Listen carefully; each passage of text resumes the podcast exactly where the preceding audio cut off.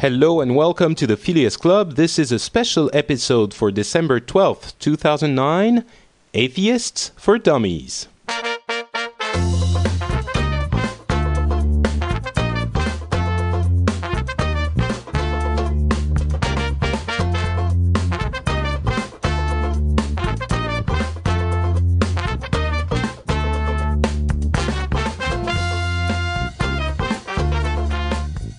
Hello everyone and welcome to the Phileas Club, the show where we usually talk about the news that's been happening around the world in the past month with people from around the world, but today, as you heard, is a special episode, as we sometimes do. We did Islam for Dummies, Girls for Dummies, which was a lot of fun, and a few others. And today we're doing a topic that is very dear to my heart, which is Atheists for Dummies. I'll explain a little bit more about this in a few seconds, but before, I want to introduce the very fine panel that we have today to discuss this topic. And first, I will be a gentleman and introduce the lady in the group, Kirsten, also better known as Dr. Kiki. How are you doing, Kirsten? I'm doing great. Thank you. Thank you so much for accepting to be here.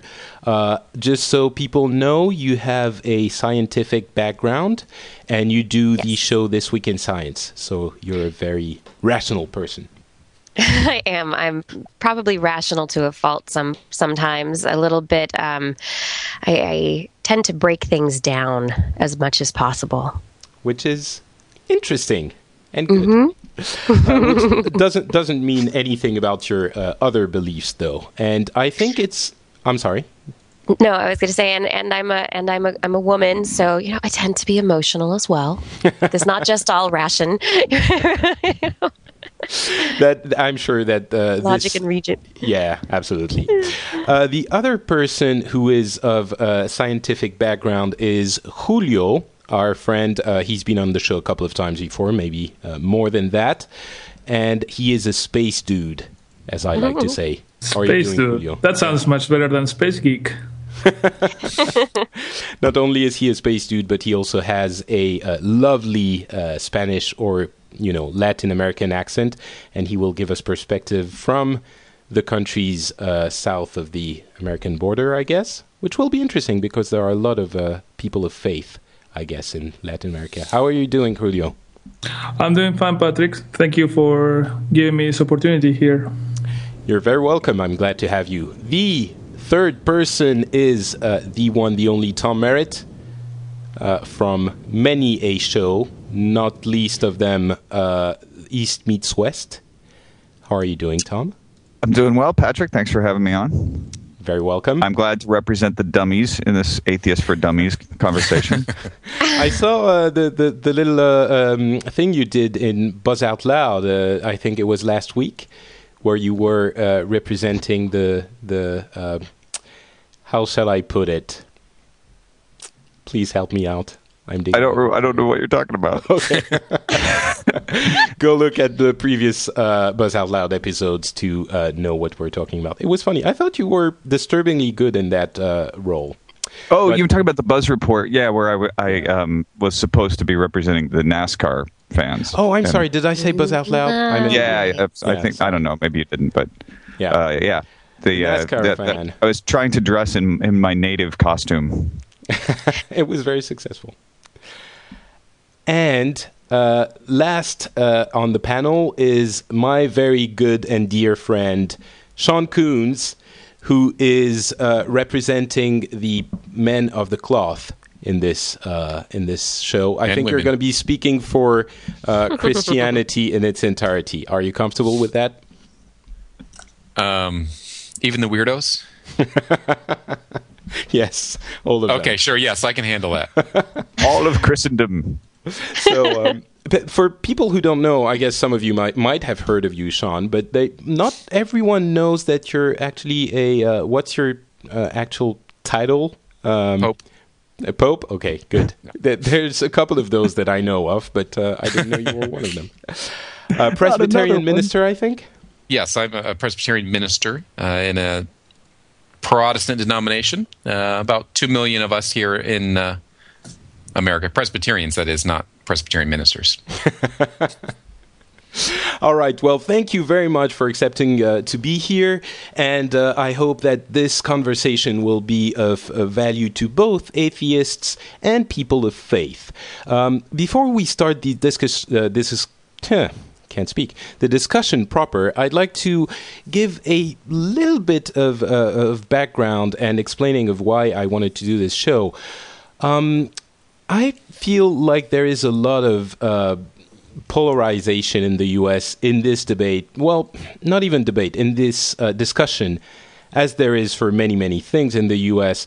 And I've heard, I've discussed with a lot of people, as you're going to understand this, it's mostly a U.S.-centric show.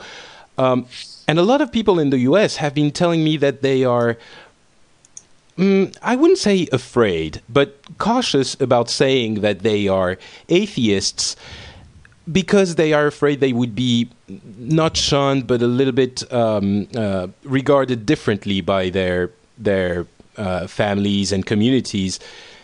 And it was very surprising to me because in France, at least, we really, really don't have an issue with this. We live in peace. We're probably more atheistic than other countries. We have a tradition of making sure that religion stays out of most of our public public life, government, education, which isn't to say that we don't have people of faith in this country. We have a majority of, I would say, Christian population. But the two, first of all, don't really mix. One doesn't really try to influence the other.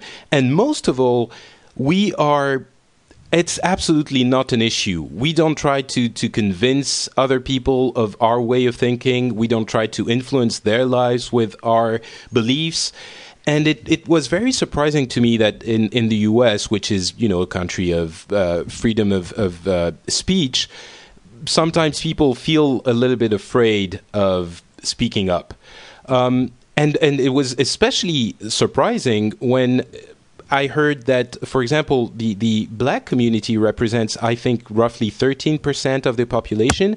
And by the numbers that we have, the recent ones, the atheist community represents more than that. It's 16% of the population. And it seems like it shouldn't be an issue, basically.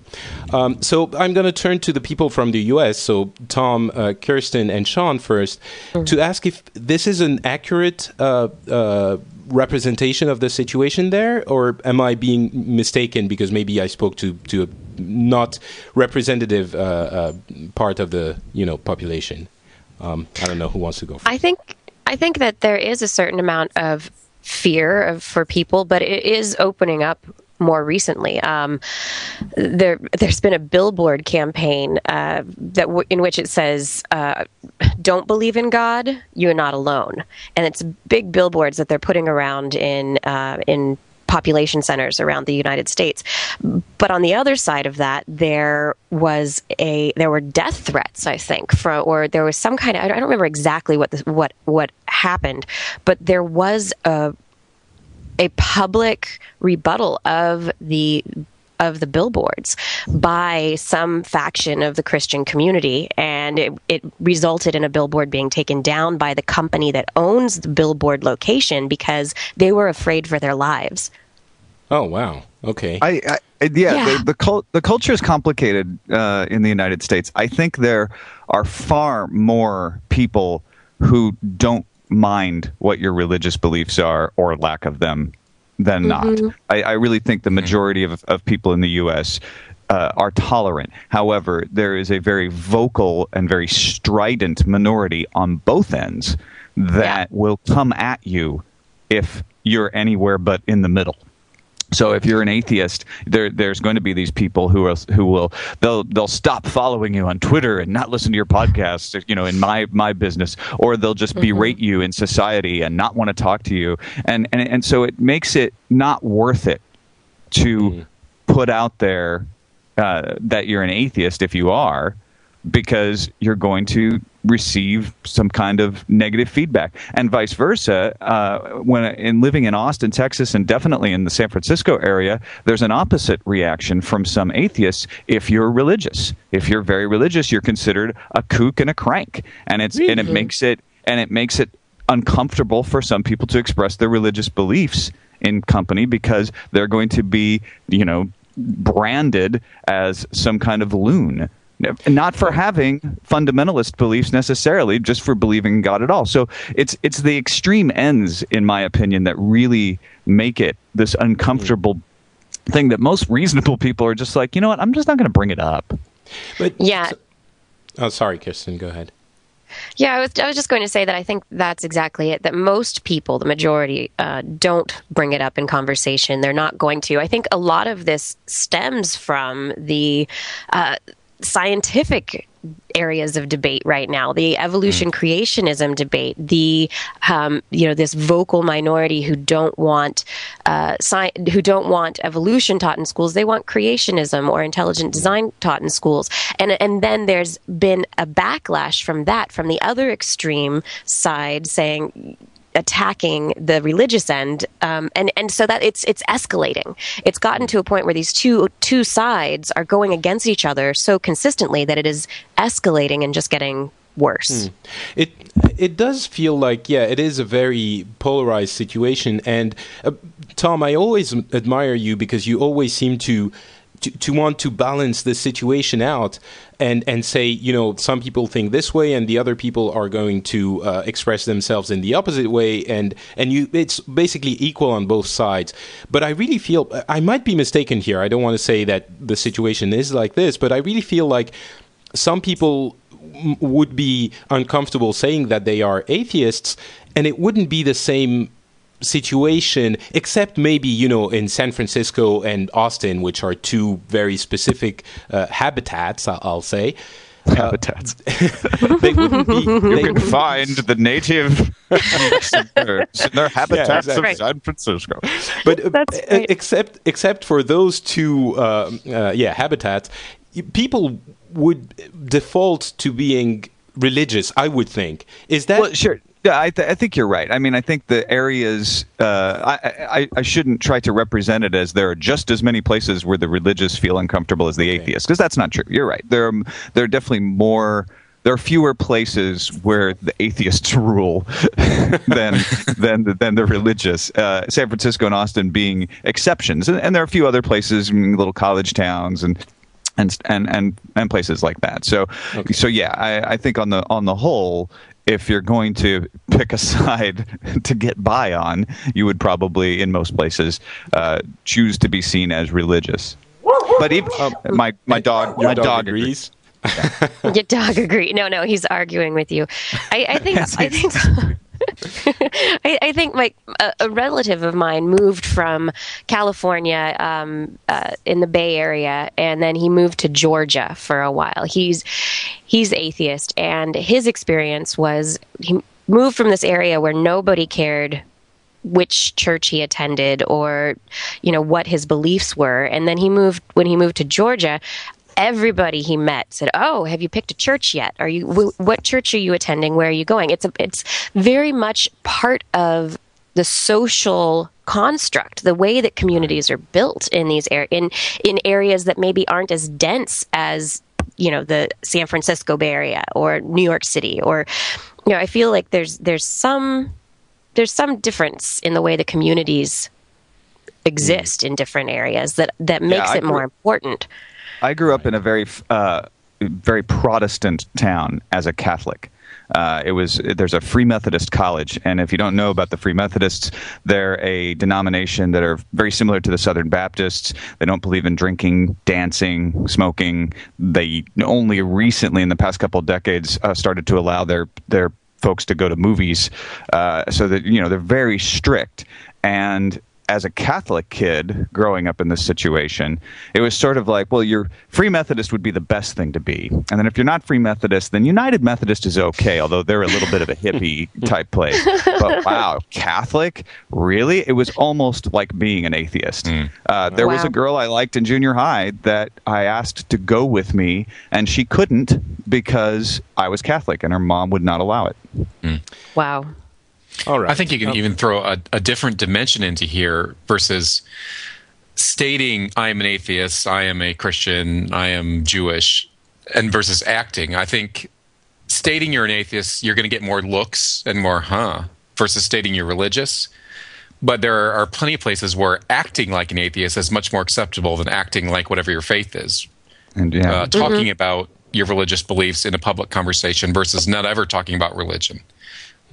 So I think there are places where acting out your faith is viewed kind of funny, where acting like an atheist, whatever, or acting non-religious, I guess. What do you mean by acting out your faith? It, like going to church? If I'm somewhere, I used to golf, and I would often golf alone, so I'd be paired up with folks. I wouldn't want to tell them I'm a minister because things change in that dynamic. It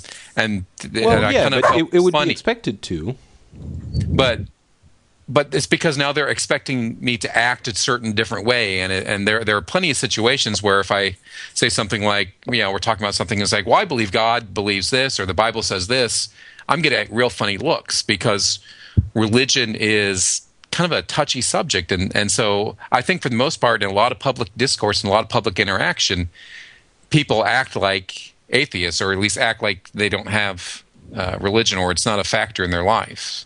Yeah, I agree. If I call atheists than stated atheists, if I bring up a Bible parable or a Bible story in a conversation, just as an example of something, I get funny looks. It's as if if I bring up something from Greek philosophy or mythology, I don't get the same funny look. Yeah. I think there's also a really interesting, and I don't know if it's probably just in the atheist kind of skeptic camp, that belief is almost a bad word these days in those areas. It's like I've come across it where I say I believe this, and I'm stating what I'm thinking, what I believe, and you're it's like a religion then. You're not a scientist anymore. You're religious. And I'm like, well, no, that's a belief. It's different. And so I think there's also a turning against just this idea of people believing. Really? I have a very that's an important point because I make a very fine distinction between belief and faith. And I think belief is the province of science, where you're using data to collect a belief, and you have confidence in that belief up to a certain point based on the data you have, and you can change your beliefs when you find other data. And so when people say, what do you believe? Well, do you believe in Jesus? Well, yeah, I believe there was a person named Jesus that existed, but that's not asking whether I have faith. That's the religious question to me. That's a whole different thing. You don't have to believe at all to have faith. That's the religious side. Belief is the data side.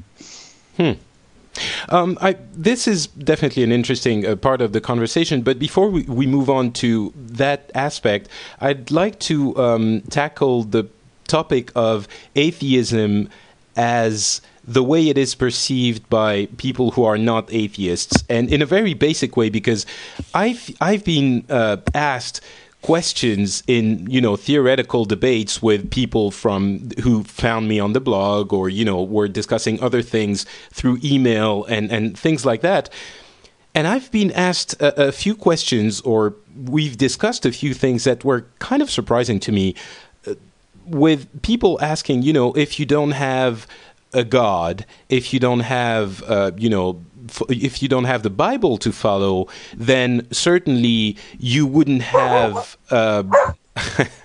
again, the dog agrees. Sorry. Doesn't. That's fine. And then if you don't have the Bible to follow, then you don't have morals. And what's the point of, following rules? And that was surprising to me because, again, in France, we don't have...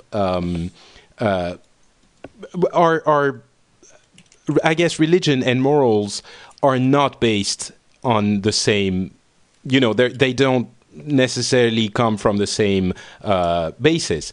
You can have morals and you can have religion, and they are two completely separate things.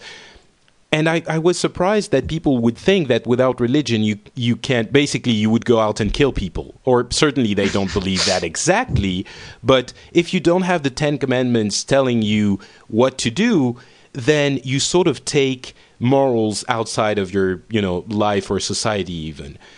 And I thought that was a surprising way of viewing things. Maybe I can ask Julio what the situation is in, you know, Latin America, because he's been very quiet. And which Latin America and Argentina specifically, where you come from, is quite religious. Is there that same kind of, you know, feeling that if you take more religion out of things, you take morals out of it also? Well, I was quiet because it's kind of hard to compete with these guys. But I think first I wanted to comment on what you're saying about morals versus religion. I do not believe that just because you don't have a religion, you're going to harm other people or go killing people. That is obviously not the case. Well, yeah, that's an exaggeration, but you know, the fact that you wouldn't have morals without religion. No, of course, that's my point. I don't think morals are attached to a religion, and I think it's even more ethical to say I don't harm people because I have moral values that say that, instead of I don't do bad things to people just because I'm afraid that some god will punish me. Mm. I don't know. I think then in Argentina is not as religious, I think, as other countries in Latin America, as they are usually portrayed in TV. You know, nice. Buenos Aires, in particular. We still have an important Catholic population, but if you, like John said before, if you go and express your religiousness, people look at you funny. They're, let's say, mostly the older people or the ones related to the military are the ones that are still present in church or following a religion, but most of the young people, they might say they are Christians or Catholics, but they don't really follow the rules, or they don't follow the conventions, like going to church on Sundays or anything like that. You can say they behave like atheists, although I don't even think they are not even thinking if they are atheists or Christians. It's just what their parents told them, you're Catholic, that's it. But it's not so present, and if you claim to be an atheist, it's fine. No, you're not going to get any kind of discredit from the society or anything.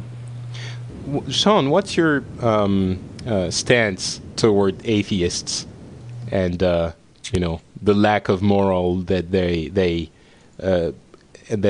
have because they don't believe in God, as you certainly believe? My wife's uncle is part agnostic, part atheist. Probably one of the most studied people I know on religion, period. And I tried to find this quote, but he kind of, and I couldn't find it, and maybe he just made it up. But at one point he said, you know, the problem of religion is how do you explain evil, and the problem of atheism is how do you explain good. And what I've heard people express is that certainly everyone has morals, and morals are not dependent on religion, but if your morals are not dependent on some higher authority or some outside source, what are they based on, and how do you have shared morals, and how do you know those shared morals are right and wrong without something to measure against? Personally, I don't concern myself with those kind of arguments. I think there's a lot more important things to worry about. But that is how I've heard that question asked, is how do you have shared morals, and what do you measure those morals against? How do you know that what we're agreeing on isn't just selfish and in our best interests, and it's not based on right and wrong? Right. But if it's selfish and in your best interest, but it helps the group, then the group survives and everybody's happy. I think, yeah. How do you have morals is a very interesting sociological, anthropological question. But religion, animal behavior. answers it no better than, animal behavior. Religion answers it no better than atheism, because different religions have different morals, and different sections of religion and factions of religion. Obviously, look at Islam. There's the whole, that's one religion supposedly, but there are lots of different morals in different sections and different ways of believing. So, you can maintain your religiosity and pick a church that fits your morals already, and that could be driven by selfishness. Oh, certainly, and I would say most often it's not even driven by selfishness; it's driven by where you grew up and what your parents and family and community believed. Yeah, I'd like to say at this point that it feels like often people of faith and religious people and atheists are put on the same level of vindictiveness. I would say not necessarily that all of them are vindictive, but religious people have an imperative, if you want to take it to an extreme, to save other people. Because if you believe that you are going to go to heaven if you have been baptized and you accept Jesus Christ as your savior, for example, in the case of Christianity, which is our main topic here, you do believe. Maybe not everyone, but certainly if you go by, a strict teaching of the Bible, you do believe that if you don't accept Jesus Christ and if you haven't been baptized, you are under, the original sin and you are going to go to hell. So there is a sort of strong moral or, ethical dilemma here to... Most people won't go that deep into it, but it is somewhere... within this debate, but on the other side, atheists.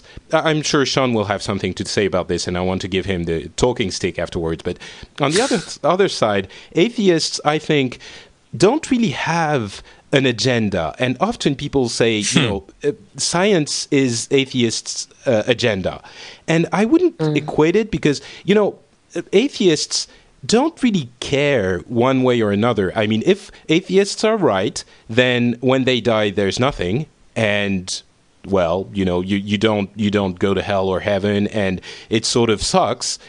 And if they're wrong, they're probably going to go to hell because they didn't believe in God. So it's not like atheists are trying to convince everyone, just stop believing. I don't think so. Stop believing in God because. Look at this wonderful afterlife of nothingness that awaits you. It's not like you can defend this idea easily and that you would have an agenda to save the world or something. Have you read Richard Dawkins? That is a special case, I would say. But yeah, please, Sean, go ahead. Tell us what you think about this specific point. I would say for the most part you're right, that at least in terms of atheists, I think I would say... A number of people in this country, and probably over the world, I'm familiar with our country, are practical atheists, whether they say so or not. And for the most part, they really don't care. They're not out to convince anyone. They believe what they believe, and that's fine. I think Richard Dawkins and kind of the militant atheist group, their position is religion is harming the world. It has harmed the world. And so, yes, they want to convert you to atheism, not because of any afterlife, because you religious people are screwing up this life. So I think you do have that crowd. It's a minority, a small minority, I believe.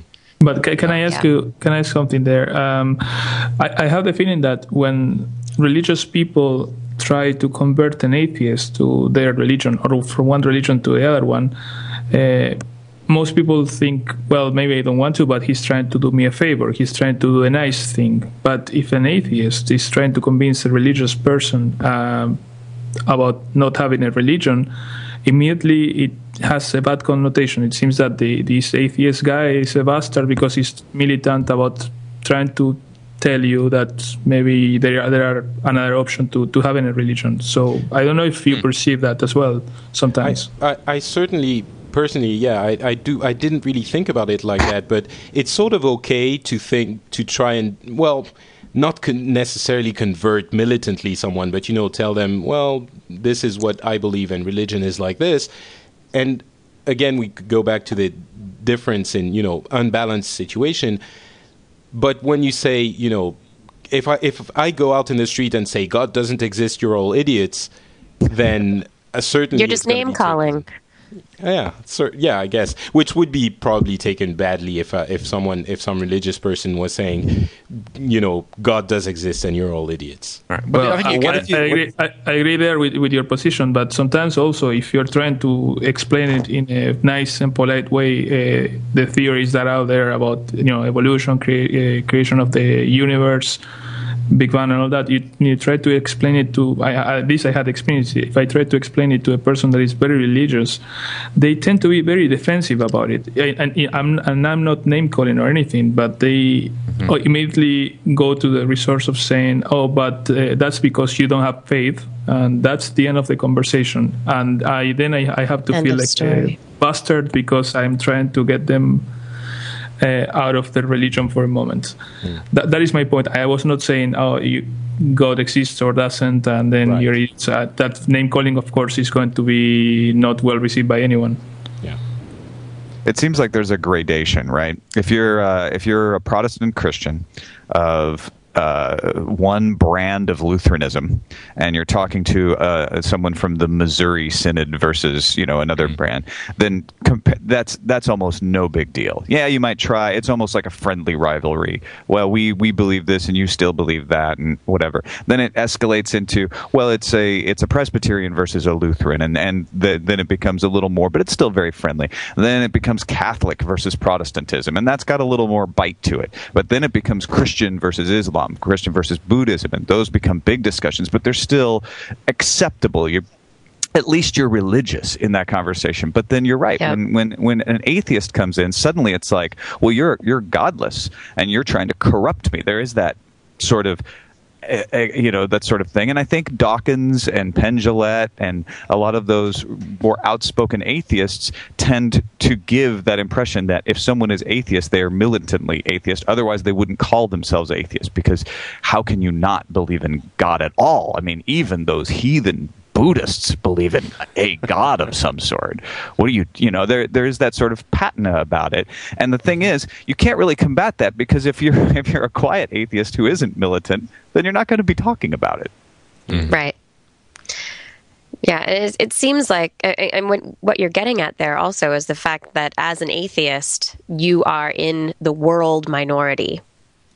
You know, right. The majority of people do have religion of some sort. And so you're immediately starting a conversation from a position of not having a lot of support, a lot of a large community to fall back on, even if it is one religion with against another religion, what have you. And it does turn into the militant voice, because those are the people who yell the loudest. And if the majority of people are just thinking, we all believe in something, doesn't matter what it is that we're believing in, then you know they're not having to yell as much. You know, I think you might all collectively here might have pinpointed the exact reason why I wanted to do this show, which is by not speaking out, or by not saying that they are atheists, or by having so few voices in that arena, it sort of does become a big deal when someone does say something. Whereas the situation here is, here I mean in France, is that, you know, some of us are atheists, some of us are Christians, some of us are Muslims, and people don't really turn around when you say something like that or look at you funny, because you're just, you know, one of the people who has a characteristic like being blonde or a brunette or whatever. You know, it's not that much a big deal, because there are many different people like this, and we all coexist in peace. And it does seem like if in the US these 16% of atheists did come out and say, well, I'm an atheist, not a big deal, and I don't really want to convert you or say anything about your religion, and it's not a big issue to me, maybe things would be more smooth. I would think. Maybe I'm mistaken. It would just be, Republicans versus Democrats all over again. But, I don't know. So, Sean, what's your position on, I did ask you a little bit before, but you didn't really, we talked about something else afterwards. Do you have atheist friends, and does it go, does it become polarized straight away, or do you only frequent, religious people? I only hang out in Christian bars. Except no, I mean, I've got friends. I mean, just because of, I work at a church, that's where I interact with people. I went to seminary where people were training to be ministers. So I can't say that, I've got scads of atheist friends, but I come into contact and know all sorts of people. So what do you think will... Oh, I'm sorry, please. Oh, no, go ahead. What would you think will happen to them after death? And aren't they going to go to hell or something? Well, funny you should ask. If you go to my blog... no, seriously, I actually just finished on my blog, which I don't write on very much, a three-part series on hell and why it's important for Christians to articulate their understanding of the afterlife, because this is probably a huge thing why people don't like Christians, some people. My position is it's in God's hands, and I believe the Bible has some pretty clear instructions for what is called salvation, eternal life, but more than that, I believe that there's a loving God who loves and cares for us and will never give up on anyone, and it's not up to me to determine who goes where, and so I'm going to follow the road I know, and I will hope and pray for others and trust them to the hands of a loving God. So for me, no, I will never tell anyone you are going to hell. Well, I will tell them, here is how I see the best way to do things. But this is all well and good and super happy times. But imagine that someone is not baptized. He is still, he still has the original sin stink all over him, doesn't he? And he will go to hell. I mean, doctrinally, that's not quite... Oh. You and your exactitude. Well, I'm just saying, here is the position, kind of generally of my tradition, my church, is yes, people are saved, if you want to use that language, only through Jesus Christ. Okay. And actually, traditionally, we have some really wacky beliefs in terms of election and predestination, but I think most modern-day Presbyterians don't really go there anymore. Okay. So the position of my church, and this is kind of what I wrote about in my blog, because there were ministers being examined at a Presbyterian meeting, which is one of our church government gatherings, and they were asked what they believed about hell. And there was reluctance on their part to say, if you don't believe in Jesus Christ as Lord and Savior, you are going to hell. And in some ways, to put it too simply, that is what our church teaches. But even more than that, our church teaches that God is love and God is completely sovereign and God can do whatever the heck God wants to do. And no rule or no interpretation that we say this person has to go to hell is going to limit God, because we can't limit God. So for those of us who just don't want to come out and say, yes, this person is going to hell because they didn't do this, we say God is free to do whatever God is free to do. Now, I know the way... that it said, it's one of my, here's a illustration I use. Sorry to take so long. When my wife and I were getting married, we got married in this little small town in Kentucky, and it had hills and mountains, and I had no idea how to get anywhere, except I knew how to get from her house, her parents' house, to the church. And Carrie, one day, my wife says, "Let me tell you a better way to go." And I said, "No, I don't want to know a better way. I know how to get there." And this is, and she's like, "But this is better." And she tried to tell me this way and that way. And I said, "I'm sure there's better ways. I'm sure there's other ways, but this is the way I know. And so I'm going to use it."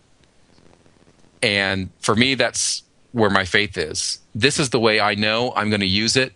There may be other ways. I don't know. There may be better ways. I don't know. This is the way I know. So I'm going to stick with it. That's incredibly stubborn. We can all be that way. Oh, and it's Kirsten, I'm sorry, you're getting the 1 hour USB sideline plug. Can you unplug and plug back in? That's cool. It's a bonus of using the plantronics. Okay, is that better? Am I back? Fantastic. Yay, plantronics 1 hour. The time limit, yeah.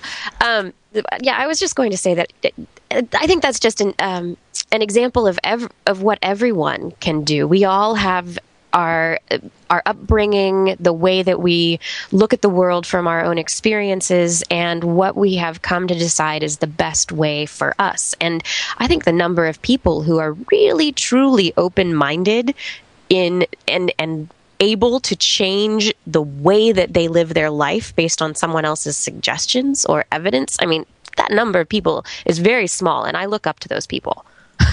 I'm a stubborn person too. So oh yeah, I'm super stubborn too. I mean, I was making fun of Sean here, but certainly I wouldn't be any better. Yeah. Now, I grew up believing, and through college and actually into seminary, that I wouldn't tell people this, but if it came down in conversation and it came up with what I believed, said, yeah, unless you verbally confess Jesus Christ as Lord and Savior, you will go to hell. I was raised in a more evangelical, conservative tradition, and I didn't want that to be true, but my understanding of the Bible at that point told me it was true. Mm-hmm. So I don't know if I really changed or just learned new information that helped me to believe more what I felt. I don't know. Mm-hmm. Hard to say. Well... yeah, okay, let's not... I don't want to make this show is more about Christianity than atheism. Yeah, exactly. I don't want to make this show about a study of Christianity and the issues of hell and stuff like that. But I think this also serves a certain purpose in our discussion, which is we basically discussed for just 5 minutes here, very important parts of faith and atheism and Christianity. And I really feel that, Sean, this is not the first time that we've had a discussion like this. And it's always very cordial. And more than anything else, it doesn't involve our whole being. Like, I don't, if I disagree with you on something, or if I think, I find your thoughts on one thing interesting, but maybe not that don't fit my beliefs in another, it doesn't mean that I'm going to hate you for this. It's just one part of our personalities that do differ somehow. And it might be super cliche here, but thank God that we... well, wow, that wasn't planned. But thank God we have... thank dog. Thank God we have different opinions and things, and we can discuss them, because if we all thought the same, it would be super depressing of a life, right? But what does bother me a little bit is how people get engrossed in this one topic, whatever the topic is, but especially for religion, and decide that if you don't believe what I believe, then I'm going to hate you forever and think that you're scum, which is, again, I'm coming back to what the situation is in France. We don't have a problem with that, and we don't have a problem with someone thinking differently than we do on most topics. So I think this is a good illustration of that, and I don't know, anything you guys want to add to this part of the conversation? Yeah, it seems that what we're dancing around here is the importance of believing something. Most religions feel like they're the right religion, or else they wouldn't be very good at being a religion. So that that's an underpinning of it. And what atheism says is not just. I'm sorry. Just sorry. Just wanted to say here, because I wanted to say it before. There is roughly 1 billion all Christian people in the world, which means there's about 4 to 5 billion people of other beliefs. And very often in our, Judeo-Christian societies, we tend to think of religion as Christianity, but there is a lot of other things also. So we shouldn't even, Christian people should realize that there are also other kinds of beliefs beyond just atheism.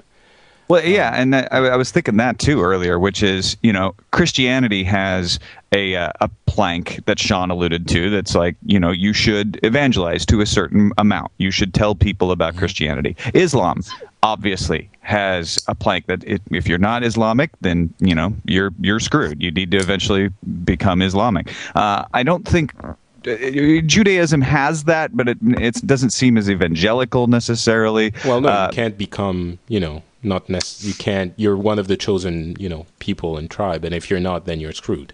Oh no! If you're Sammy Davis, you can become Jewish. I mean, well, you can convert. It's to Judaism, but my point is there like you're saying, there are a lot of other religions that don't have that. As strong of an undercurrent of like, oh, if you're not one of us, then, you know, you're left out. However, all of them think they're right. All of the Buddhism, Zoroastrianism, whatever you want to throw out there. Pastafarianism? Yeah. Scientology? Yeah. Well, that's not a religion. However, well, They call themselves a they call themselves a religion for tax purposes, at least. So yeah, it depends on what country you're in, whether they. In France, I'm fairly certain it's banned. The other thing about Scientology is that they don't consider themselves a replacement for a religion. That's the side thing. You can be a Baptist minister and be a Scientologist. Right. That's the only way. Baptists would agree with that. Yeah, that's the only way to sell Scientology to all the religious people. That was a very clever move, actually. It's a brilliant marketing ploy. Maybe we should try that. You can be an atheist, but you can still be Catholic. I like it. Yeah. Actually that's it, Julio, right? You can't be an atheist and be any other religion. So you've rejected not just a religion, you've rejected all religions, and I think that's what makes it more of a divisive situation when you have a conversation. And have you really tried them all? You know, is that very fair? Can you really be an atheist if you've tried every religion? That's right. How can you say you don't like Brussels sprouts? Have you tried Brussels sprouts? All right. I would like to touch on something that we did talk about a little bit, and that does come up very often when you talk about atheism versus religion and religion. And that's the issue of creationism and maybe to an extent the young earth theory. And the reason why I wanted to talk about it is that I really feel like religion and science don't really have to be opposites all the time as they are often portrayed. You know, people usually say, well, if you're science is your side's religion, for example. And I really feel it's not the case. And moreover, I feel like young earth theory, which I'm reluctant to call a theory, and creationism to an extent are gaining a sort of air of respectability as scientific fact the more people are pushing them. And I did discuss on one of my blog articles the fact that I don't think it's okay for people to validate young earth belief, as I like to call it, the young earth belief as a theory, because it's really not a theory in the scientific sense. And I'd like to take a few minutes here to explain why I think that, and why I think it's a disservice to us as a society to elevate that belief to the rank, or to qualify it as a theory. Kirsten, I think you wanted to say something? Oh, yeah. Go ahead with what you were going to say, but I definitely want to address this issue. Okay. And Sean, you did, when I said I wanted to talk about this, you came back to me with a concern, I'd say, which you wanted to make clear. Maybe it's easier if I give you the talking stick again for a second, and then we can go on. Just real simple. I just didn't want to see this brought up as, because you have people who believe young earth and advocate it, and intelligent design and advocate it as this should be taught in school as scientific theory. That's not, shouldn't be reflective of a disclaimer. This is not reflective of all Christians or all religious people. Yeah, and I think it's good to make this clear, because I'm sure that some people of faith get frustrated when they get, blanket statemented into this. And I also don't want to you know, alienate or anger people who believe this. This is not about necessarily convincing you that, you know, this or that, even though I do have a strong belief in one sense. But I really want to explain to people why these are two different things. And one of the key aspects is the use of the word theory and the fact that there is a lot of blurring of two meanings of theory. One is the hardcore scientific meaning of a theory, which is an idea you put forth and that you try to prove scientifically, and that is if you manage to equate to an accurate description of reality enough, then you will accept it as a scientific fact, which only means it is accepted as long as it's not being disproven. And at one point, ideas like, I don't know, the Earth is round. At first, it was a very controversial idea, and it got people in trouble, as you know. But at one point, you have enough empirical and scientific evidence that you will accept it as, you know, 99.999999% true. And even in this, you know, there's still the possibility that we are all being dreamt by some weird creature, and the Earth is not actually round, and we're all mistaken. But, you know, it's mostly accepted. And then there's the other idea, you know, the other meaning of theory, which is just an idea. You know, it's, I think that this is the way it is. And the young Earth theory, or maybe even some strands of creationism, are this second kind of theory. They're just, let's say that this is the case.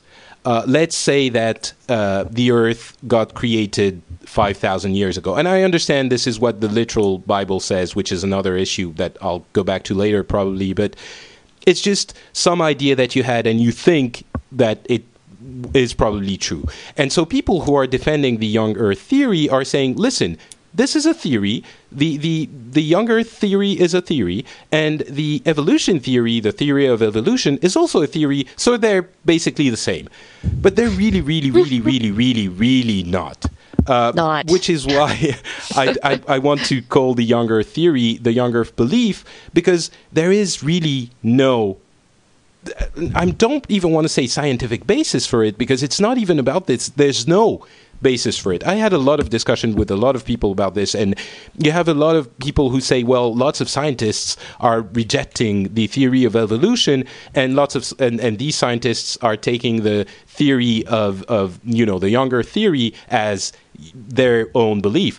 And you dig a little bit deeper, and you're like, okay, so you don't think this is right, you don't think this is true, so what does substantiate your belief? And they usually go back to, well, it says so in the Bible. Faith. It's all about faith. And so this is why I really think they are two different things, and you can't really take both of them on the same level. And maybe we can discuss this a little bit more. But Kirsten, you've been biting your time, and you want to say something. Yeah, I think you've hit on the point, and Julio hit on the point. It is a question of faith, and it comes back to looking at the Bible as a just so story, and that everything in the Bible is the way that that things happened, and the use of the young Earth theory, that term, is let's call it belief. Let's call it young Earth belief. But I would. Right, but the use of the word theory is co-opting scientific language to make it sound like it's a more credible idea.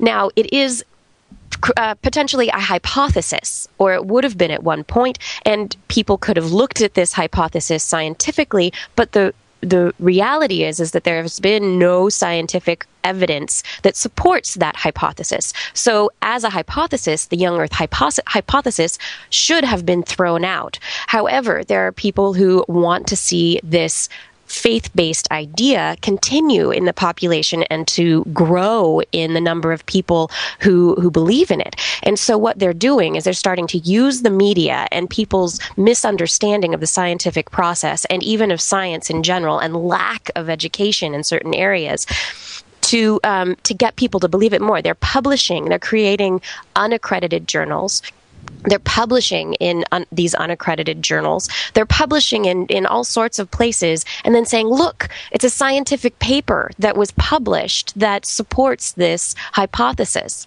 However, that scientific paper is not peer-reviewed in the way that the rest of the scientific literature is peer-reviewed. And so within science and the domain of science, it doesn't hold any water. And so, but people don't know the difference. And so what we're seeing is this misuse of the media and people's misunderstanding of science to be able to push these ideas to a greater portion of the population. Science does not, science is designed, good science is designed not to allow the emotional decision-making that we have wired into us to affect the results. That's what the scientific method is for. It's to trick us humans into not affecting the data, not affecting the observations, and trying to allow us to see something without our own filters. What's happening in all of these debates is that they're not being carried out in scientific ways. They're being carried out in public ways, the way a politician does a campaign. And so it almost becomes impossible to debate because you're not in a laboratory, you're not in a peer-reviewed situation, you're in a debate like this one. And so all kinds of rhetorical devices can be used to cast doubt. I mean, Kirsten's saying that these journals aren't scientific. Who's she to say that they're not scientific? Just because they're not part of this establishment that has a prejudice against young Earth theory doesn't mean that they're wrong. Right, that's and that person has... Yeah, and this person has a PhD, so they must be an expert, never mind that they're a PhD in something that is completely unrelated, or they have a PhD from an online university. Well, you're just prejudiced against, and you're trying to keep that online university down because they know the truth. And you're trying to silence their voice, Kirsten. I am the man. I am the man. Well, it's a very good question, though. What does this? I mean, I think I know what makes this different from something else, but how can we articulate this in a way that's understandable for people? One person on the blog post that I did said, scientific people are frustrated with these discussions because every time a discussion like this occurs, people go back to such fundamental misunderstanding of what the scientific method and process is that they need to explain basically 1 + 1 = 2 all over again every single time. And it does get frustrating. And I think that the most annoying thing in this is that they do try, by using this word theory, the defenders of the young Earth theory, the young Earth belief or theory, are trying to give themselves and their movement the respectability of science, which it doesn't have at all. And if you the way to go about this scientifically disproves young Earth theory, and it's perfectly. Let me make one thing clear. It's perfectly okay to believe that, but in order to believe it, you need to forego scientific, the scientific method and the benefits of science. And what I have a problem with is people making sort of a disconnect, thinking, well, I believe, that the Bible is literally true, and so this idea of the young Earth theory is also true, or, creationism, and I'm okay with this, but then I also want to use my iPod.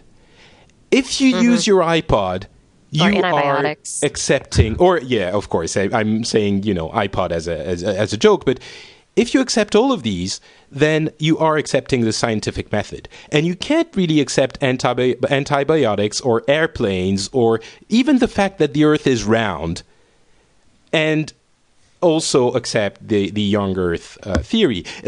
It's on the level, there are many, many, many different debates where you can argue ad nauseum about what is right and what is wrong. And not necessarily only in, religious matters. You can have debates on death penalty, on the right to bear arms, on freedom of speech on complicated issues, and lots of things where I will never say this is the way it is, and discuss, you know, and this is plain wrong.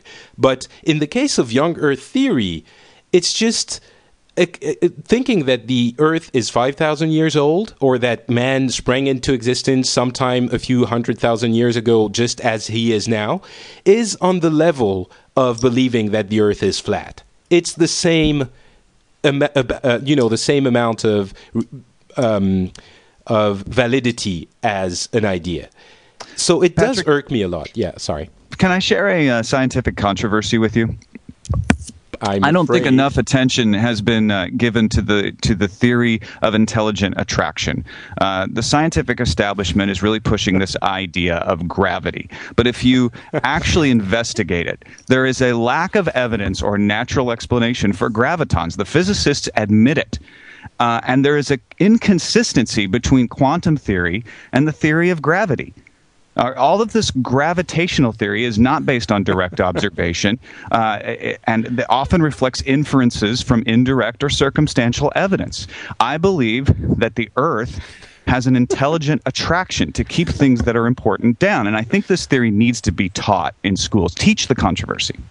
Well, I'm sure that a lot of people are laughing now, and maybe some of the people who believe in the young Earth theory are laughing also and saying, ha, ha, ha, you know, intelligent gravity, that's really funny. It's really exactly the same thing. And then you have to ask, why would you need to push the idea of the young Earth theory? And I go to another kind of interests, which are, you know, some people have... God, this sounds so much like... Sorry, I said God again. This sounds so much like a conspiracy theory. But shouldn't you say not God? Not God, probably. My name on Twitter is not Patrick, after all. There is an agenda here. Some people do want to have the Bible believed as a literal teaching. You know, it is literally true. And this also irks me a little bit, because if you even... I was going to say God, I didn't. If you take, let's say, something as simple as a movie. If you want to translate it from English to French, you are going to lose a lot of the nuance and meaning. And that's English to French today.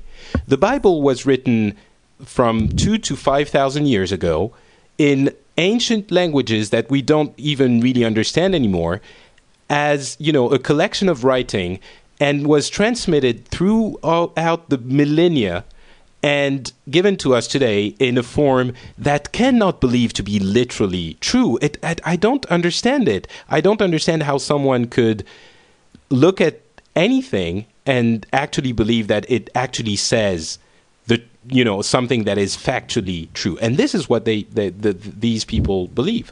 And may I add something on what you said about the Bible is that not only has been translated and passed through generations, but it has also been modified by whoever was in power at the time. So it has been modified to have certain beliefs, and probably other parts were discarded. So what we have now in this Bible, as we call it, is probably a very partial view that would be mainly beneficial to whoever is in power. Let's say. Sean, what's your? Oh, sorry, Kirsten. I saw the Skype little lights. The little green lights. Yeah. Yeah, I was just going to say that this again comes down to people believing what they're going to believe, and like Tom said earlier, there are in some religions there are planks within the religion that we are going to go and tell other people about our religion and get other people to believe what we believe. Not all religions are that way, but it still comes down to believing what you're going to believe and looking for the evidence that supports that belief, and being willfully ignorant of other beliefs or ideas. Because they don't support your worldview, and so why pay attention to them? I guess this is the main problem in trying to have an intelligent debate about anything. I guess the reason why I really wanted to bring this up is that it's getting beyond the field of just, you know, I believe this, you believe that, and we can agree to disagree, kind of, which is a very acceptable conclusion in many cases.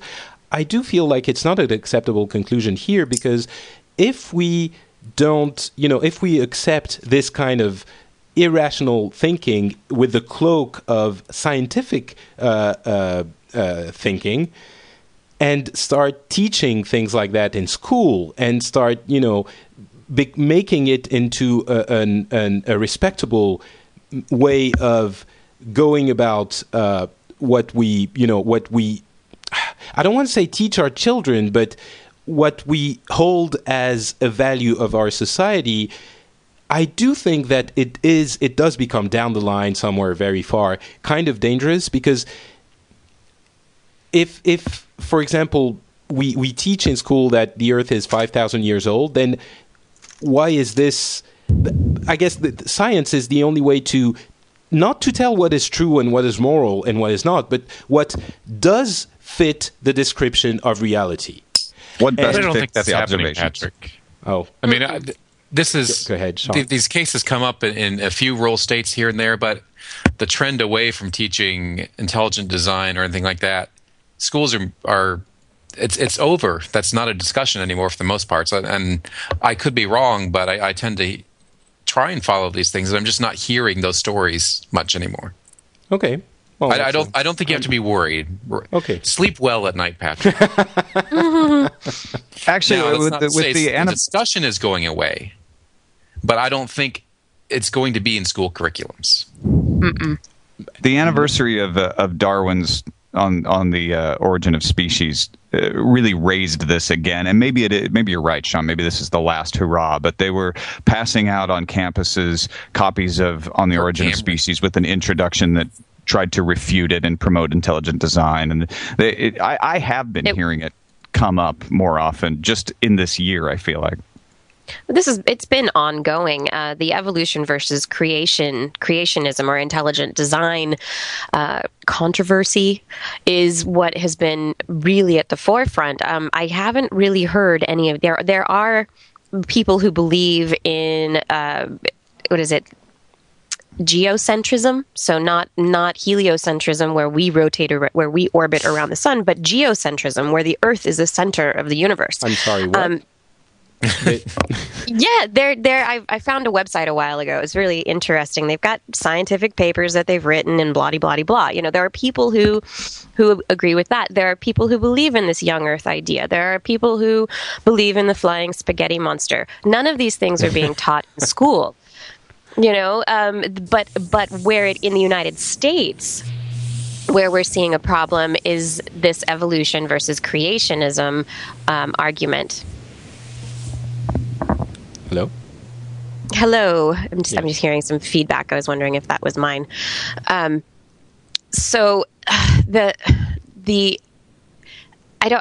don't see that going away anytime soon.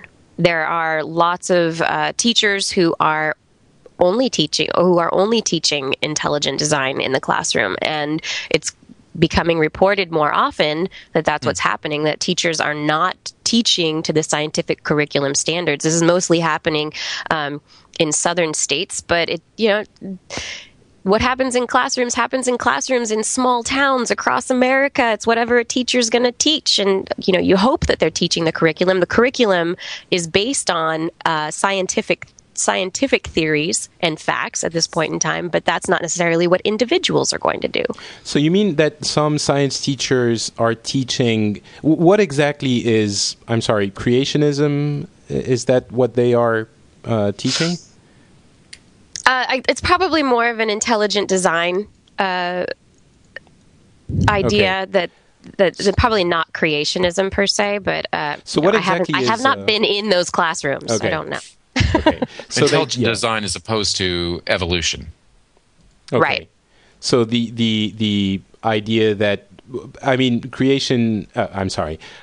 intelligent design states that the world was designed over thousands, hundreds of thousands of years. That it could have taken place over the evolutionary time, that in the same amount of time that the universe has been around, that's the universe has been designed over this period, and that the fossil record, the way things are, that all of the mechanisms to get to where man is, it's not evolution, it's design, and that it has been planned by an intelligent creator. So could it here's Wikipedia.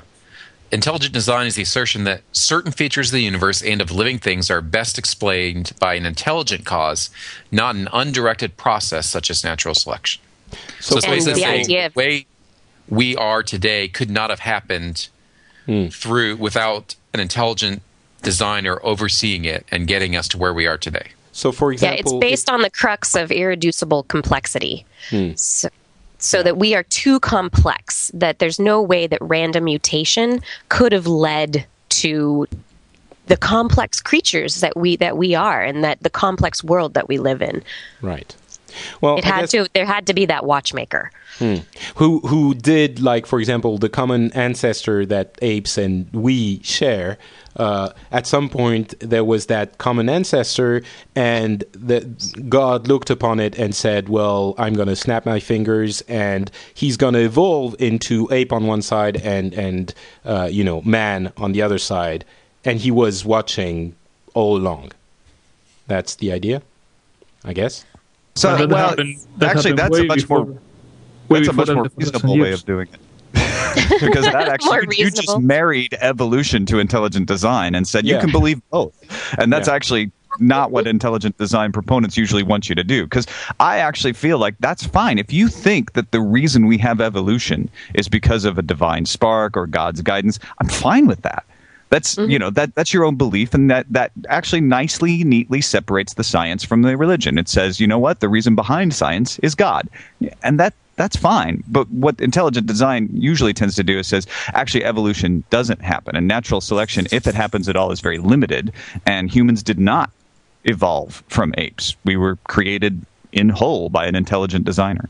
So at one point, let's say 50, 60,000 years ago, the same God did snap his finger, but he didn't. His fingers, but he didn't evolve, monkey apes into man, but just created man right there at that point, whole. Yes, she just said, "I want a man and a woman," and boom, she got what she wanted. I love it. You used the feminine there, Julio. You were trying to say something, and Tom rudely interrupted you. Sorry, Julio. No, I was rudely interrupting Tom. No, I don't remember what I was going to say, but I have been thinking about this, that now that we're discussing intelligent design and the 5,000-year-old Earth belief, and these people that, to be honest, I think I have never met anyone in my life who actually believes that the Earth is 5,000 years old, but... if so, and they see all these scientific theories that are based on the Earth being older, can we call them facts, or I don't know? I mean, my question is, if you are actually believing that the Earth is this old, and you're willfully rejecting any kind of evidence, that's the word I was looking for, evidence, does that make you more religious if you know that the evidence is there but you choose not to believe it anyhow? Was that too complex? No, I think it goes back to the reason why this idea is being put forth and defended so harshly, is because for some people who believe that the Bible is literally true, they need every part of the Bible to be literally true. I understand that they live out some of them, some parts that are too controversial out, but if you don't have that part, then maybe other parts are not true. And in the way that they would, I'm going out on a limb here, I just want to put a disclaimer, but maybe... not being against abortion or gay marriage or things like that. You know, if you root these ideas in the fact that the Bible is true, then if one part of the Bible isn't true, certainly you can put in question the others. And I think this is why people are so, you know, adamantly defending this idea over, you know, the earth is flat or whatever other. Okay, but maybe one of the Americans can answer this to me. I said Americans. I don't. I'm North Americans. Yeah, Usans. North right. Americans. When even the Vatican acknowledges evolution, and not even the Pope says that the Earth is 5,000 years old anymore, where is this movement originating from? When the head of Catholics is already they're accepting not Catholics. They well, that's my point. Where is this originating? Many of your proponents of this are probably the folks who think Catholics aren't true Christians.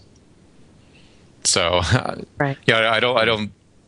You know, this tends to be a fundamentalist, evangelical, Protestant kind of thing, and you get deep into that, and Catholic isn't a nice thing. Yeah. I think as a scientist and trying to tell people what. Educate people on what science has been figuring out. Science, the tool as the device for understanding the world that we live in, has figured out lots of mechanisms that have come to bear into as to how the world is the way it is in the universe. We can teach people who are interested in asking questions. We can teach people who are interested in learning, but we cannot teach people who don't want to hear it. If somebody does not want to hear what you have to say, they will not hear it. And I think that's where we are with people who very stridently believe in the young earth idea, who stridently believe in whatever it has to be. We're not going to convince them. There's what we have to who we have to focus on as educators, scientists, people in the media, writers, etc. We have to focus on the people who don't know, who maybe are asking questions going, really? Is this really the way it works? I don't know. I mean, that's the majority of the people, I think, who are just going, really? Is that what is true? You can't talk someone into a position they were never talked into in the first place. We have to teach the scientific... We need to teach the scientific method and say, look, we don't care if evolution is true or not as scientists. We really don't. What we like is that evolution fits the observations so far. If you, as a proponent of intelligent design, can show that intelligent design fits the observations better, then science will accept it in a heartbeat. With some controversies and peer reviews and replicable results and all of that. But really, science is ready to change its mind all the time as new observations and new data come to light. But what's happening is young earth theory and intelligent design theory don't show that they fit the observations better. They only try to cast doubt on evolution or old earth theory. Yep. That's not how you do science. That's not how you win the debate. You win the debate by showing, like, hey, here are the real shortcomings, and there are always real shortcomings with every scientific theory, and here's how my theory, my competing theory, actually fits all the observations better. But that's not what's going on. So what we need to do is we need to teach people that scientific method and appreciation for that and say, make up your own mind, but do it in a way that works. Don't fall for these rhetorical tricks. Yep. Maybe we need to teach rhetoric. We need to teach critical thinking for sure. Yeah. Actually, I think that the most important part of all of this is really education. You know, I think a lot of this stems from the fact that as you were saying, Kirsten, a lot of people don't know, and they just don't know exactly what this is about and how it works and what it means. And when you realize that all this science mumbo-jumbo does actually work out in the end, because, you know, you're when you do your accounting, then you do get the balance right in the end because you count right, then it extends to more, and you understand things, and you don't fall victim to the insane blurring that is happening in a lot of these debates. And it serves this debate specifically, but I think it also serves a lot of debating and opposing of ideas, and people, if they were more educated, would have more ability to decide for themselves what they believe. But okay, I think we've been talking about this. Can I make a parallel that might just segue a little bit? I wanted to give you the last words, Sean, but yeah, so please do. Okay. Well, as I'm hearing talk about scientific method, one of the things I understand about science, not being a scientist, is that conclusions and evidence and theories are open to correction and need to be always open to correction in the face of new evidence or new understandings. Yep. One of the reasons, probably the main reason I am religious, is because I believe ethically and morally and how we live our lives, people need to be open to correction, not in terms of how they think, but how they act. And that's one of the reasons I love the Presbyterian tradition especially, is that I preach and I teach and I try and live to myself that I'm open to correction in how I live my life from, a higher power and from, God as seen in the Bible. And I think that's one of the reasons I would have a hard time being an atheist, is because not that an atheist can't be open to correction, but I wouldn't know, for me personally, as an atheist, where to be corrected from. My money, my time, lots of areas of my life are spent differently than I would if I was not a Christian. Sure. And I'm not saying better. I'm not going to make any comparison, but so... if I were to try and convince someone this is what I see the benefit or why to be religious versus an atheist, it would be that in theory, and I don't know if this happens in practice, in theory, I think people who are religious should be more open to saying, I'm doing this wrong, I need to live my life better. I guess in that specific case, you do have a guide or, a way of... It is certainly, I'm sure, for atheists, a little bit more difficult to find, you can be a little bit more lost when you don't have this shining light that guides you. I'm not sure that's exactly what you were alluding to, Sean, but... Kind of. I see it. That depends how... quote-unquote right or true your shining light is, Yeah, so there's all that issue. Notice that I didn't really say, right or true. I just said you have a guiding light. Yes. And, yeah, so it's... okay. All right, I guess we really could be, discussing this for hours and hours, and I'm sure that it would be very interesting to do so. But I think we tackled most of the things I wanted to talk about. And before we go, I will give each one of you guys a chance to maybe promote your web activities and where you dwell on the internet. Let's start with Mr. Ace Detect. Yes. If after you've heard all the crazy things I've said and you still want to follow what I do, TomMerritt.com is probably the best place to check it out. I put all of the different things that I do kind of in one place there. Cool. Mr. Aprea. Well, I'm definitely not as active as Tom, especially I think... no one is as active as Tom, I think. I think he has some kind of deal, because if I was listening to Tom's podcast one after the other, probably the days would not be enough anyway. So I don't know how to record it. Anyhow, deal with the devil. Yeah. So I participate in a Spanish podcast weekly about technology called Alternaria Semanario, which probably Patrick can put the link later because spelling it. Sure. Be awful. Yep. And then my Twitter is Aprea, APREA. That's it. That's all I have to say. Sean, what about you? You can find my somewhat occasionally updated blog at seancoons.com, SHAWNCOONS, and you can find my Twitter at SeanCoons. That's about it. Excellent. Kirsten, I know that you... No, go ahead. Yeah, I'm all over the internet, but the best place to find me is at drkiki.tv, drkiki.tv, and you can follow me on Twitter at drkiki, just drkiki. Do people actually call you Kiki? They do. It's becoming more of a thing every day. Really?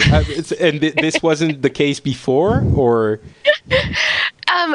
In college, a friend of mine started calling me Kiki, and then my brother had a couple of kids, and it was easier for them to say Kiki than Kirsten. And then my family started calling me Kiki, and then I started calling myself Kiki, and that's just where it is now. It turned into a thing. Well, if you haven't heard Dr. Kiki's show before, please go listen to This Week in Science. It's absolutely and irrevocably fun, which makes it a pleasure to listen to. I really like it. I will second that. Twiz.org. Go listen. Right. Learn about science. Oh, thanks, guys. You're welcome.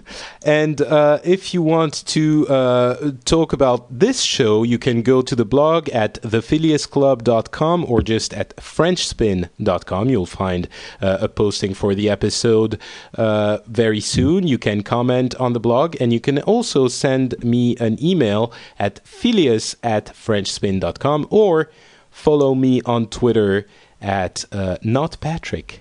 That's my name, not Patrick. So thanks again, everyone, for being on the show.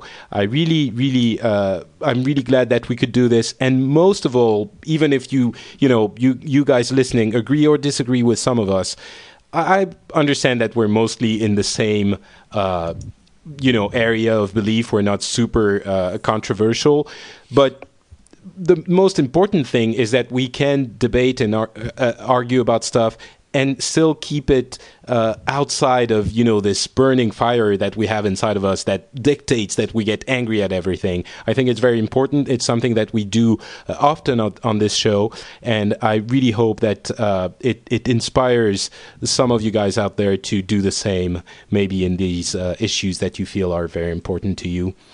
Hopefully, we will have a tiny little effect somewhere.